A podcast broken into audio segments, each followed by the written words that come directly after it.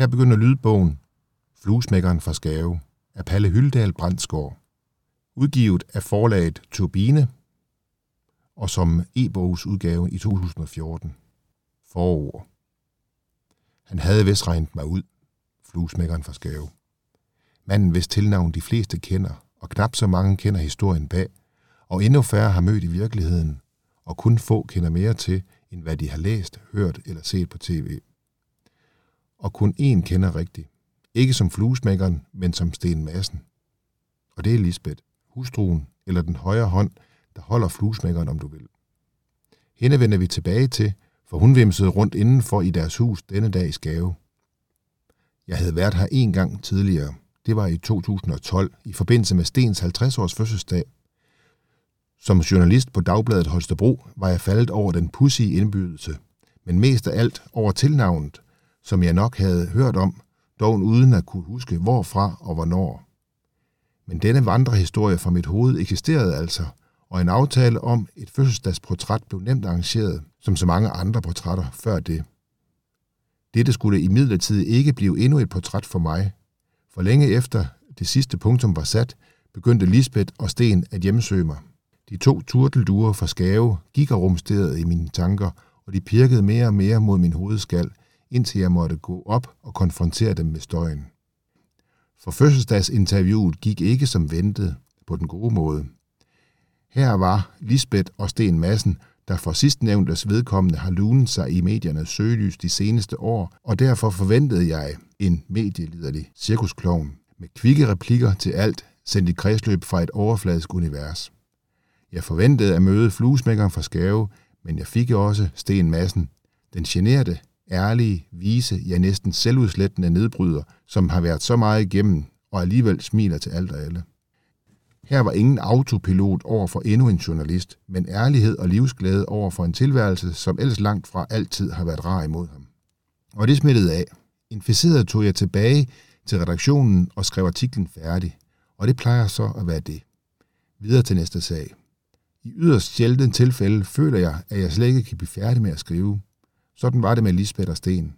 At træde ind i deres hjem og et liv med alle modsætningerne, modgangen og medgangen, til et ægtepar med så mange historier, humoristiske som indholdsrige, og en gæstfrihed, der vist ikke serveres på samme måde andre steder i verden.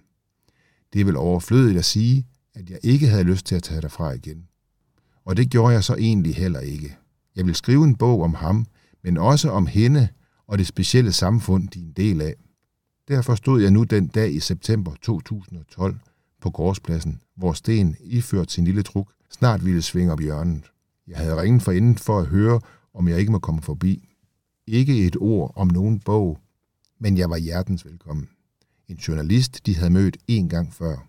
Og nu nærmede Sten sig i sin truk, som han føler så godt ud, at man kan blive i tvivl om, om der er plads til at dreje rettet.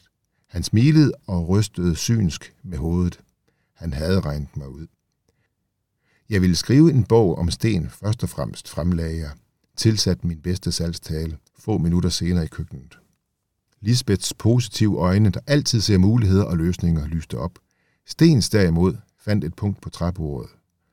Ah, nu er det vist ved at være nok det her, smålog han forlegnet. En tv-udsendelse eller en artikel var okay, men en hel bog. Hvem ville den være interessant for?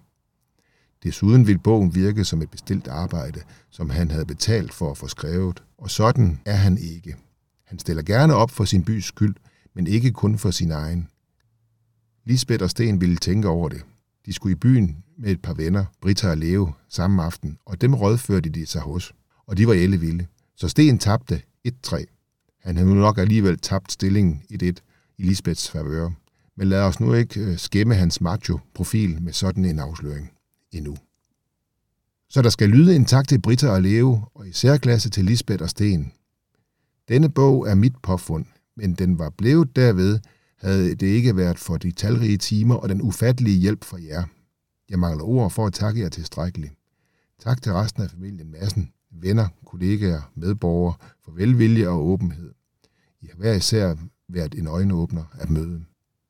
Til tidligere chefredaktør på Dagbladet Holstebro og nu, udviklingsdirektør i FC Midtjylland, Hans Krabbe, for uundværlig støtte og starthjælp til dette projekt. Til Turbine forlaget for at hjælpe projektet mod mål, og i særdeleshed redaktør Jakob Holm for skarp sparring og en fortrinlig evne til at styre denne bog sikkert over målstregen. Og tak til mit et og alt Jenny, Tristan og Augusta. For I gad sådan nogenlunde at falde i søvn til tiden, så jeg kunne skrive om aftenen ved nærmere eftertanke, den tak gælder ikke dig, Augusta. Og tak til mine svigerforældre, Anna Grete og Herluf, for deres ubevidste pæsing af mig, der blot skyldtes ren og skær uselvisk interesse for bogen. Til far Jørgen, mor Jytte, lillebror Benny, fedt logo, og Tina, Trine, Peter, Mathias, Karoline samt to gange bedstemor, for at den simple grund, at de ville synes, at det kunne være sjovt at blive nævnt i en bog. Og endelig til min elskede Ane, for din tiltro og hjælp for at tage puttetjansen. Jeg skylder et år. Denne bog er skrevet ud fra folks hukommelser og er i højere grad tænkt som et godt grin, end at gøre grin med nogen. Jeg håber, at du, kære læser, vil nyde bogen, ikke kun for min skyld, men mest for Lisbeths og Stens skyld. Jeg tvivler på, at der findes et par så givende og specielt som dem, og for den bedrift fortjener de et langt liv og deres helt egen bog. Palle Hyldal, Bredsgård, Holstebro, 2014.